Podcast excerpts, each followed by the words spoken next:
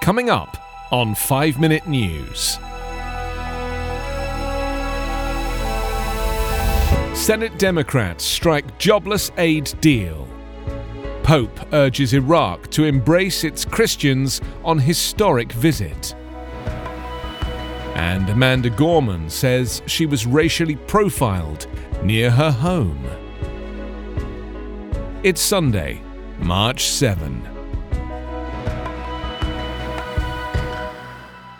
I'm Anthony Davis. The US Senate on Saturday passed President Joe Biden's $1.9 trillion COVID 19 relief plan in a party line vote after an all night session that was delayed repeatedly as the Republican minority tried but failed to push through around three dozen amendments. The plan passed in a 50 to 49 vote with the support of every Democrat but no Republicans. It's one of the largest stimulus bills in U.S. history and gives Biden his first major legislative victory since taking office in January. The partisan victory was made possible by Democrats winning two Senate seats in Georgia special elections in January, giving them narrow control of the chamber. Biden said on Saturday he hoped for quick passage of the revised bill by the House of Representatives so he could sign it and start sending $1,400 direct payments to Americans. The final bill includes $400 billion in one time payments of 1,400 to many Americans, with a phase out starting for those with annual incomes above $75,000. It also includes $300 a week in extended jobless benefits for the 9.5 million people thrown out of work in the crisis. Democrats agreed to reduce those benefits from $400 a week in order to secure passage in the Senate. They want the bill signed into law before current unemployment benefits expire on March 15.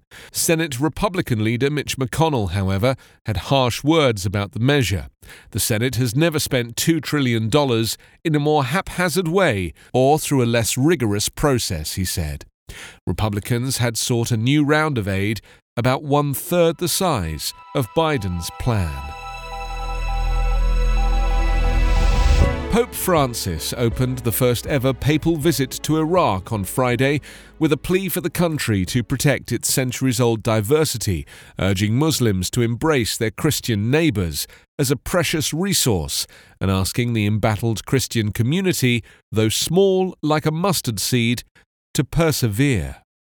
Francis brushed aside the coronavirus pandemic and security concerns to resume his globe-trotting papacy after a year-long hiatus spent under COVID-19 lockdown in Vatican City. His primary aim over the weekend was to encourage Iraq's dwindling Christian population, which was violently persecuted by the Islamic State group and still faces discrimination by the Muslim majority, to stay and help rebuild the country devastated by wars and strife.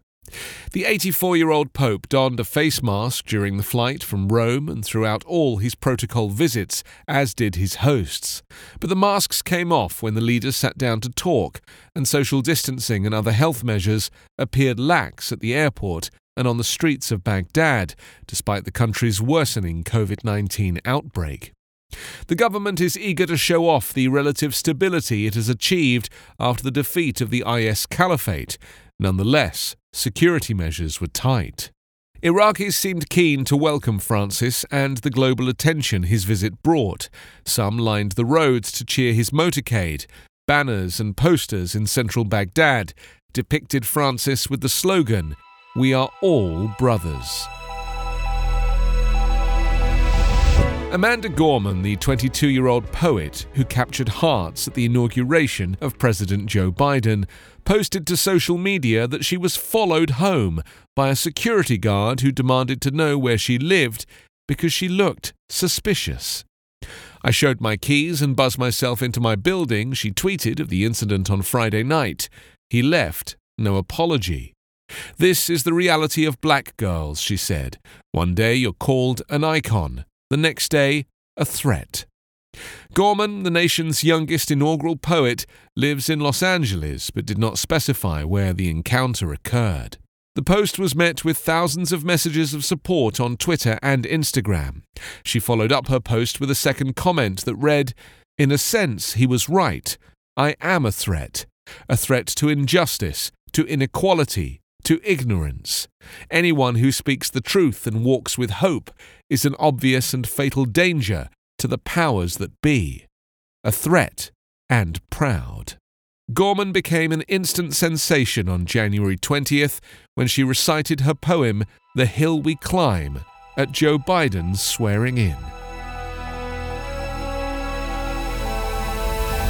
You can subscribe to 5 Minute News on YouTube with your preferred podcast app. Ask your smart speaker or enable 5 Minute News as your Amazon Alexa flash briefing skill.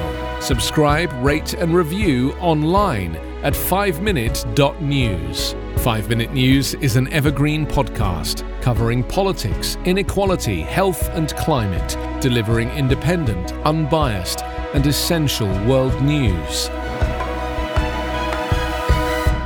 Daily. I'm Allison Holland, host of the Kennedy Dynasty podcast. Equipped with a microphone and a long term fascination of the Kennedy family, I am joined by an incredible cast of experts, friends, and guests to take you on a fun, relaxed, yet informative journey through history and pop culture. From book references to fashion to philanthropy to our modern expectations of the presidency itself, you'll see that there is so much more to Kennedy than just JFK or conspiracy theories. Join me for the Kennedy Dynasty podcast.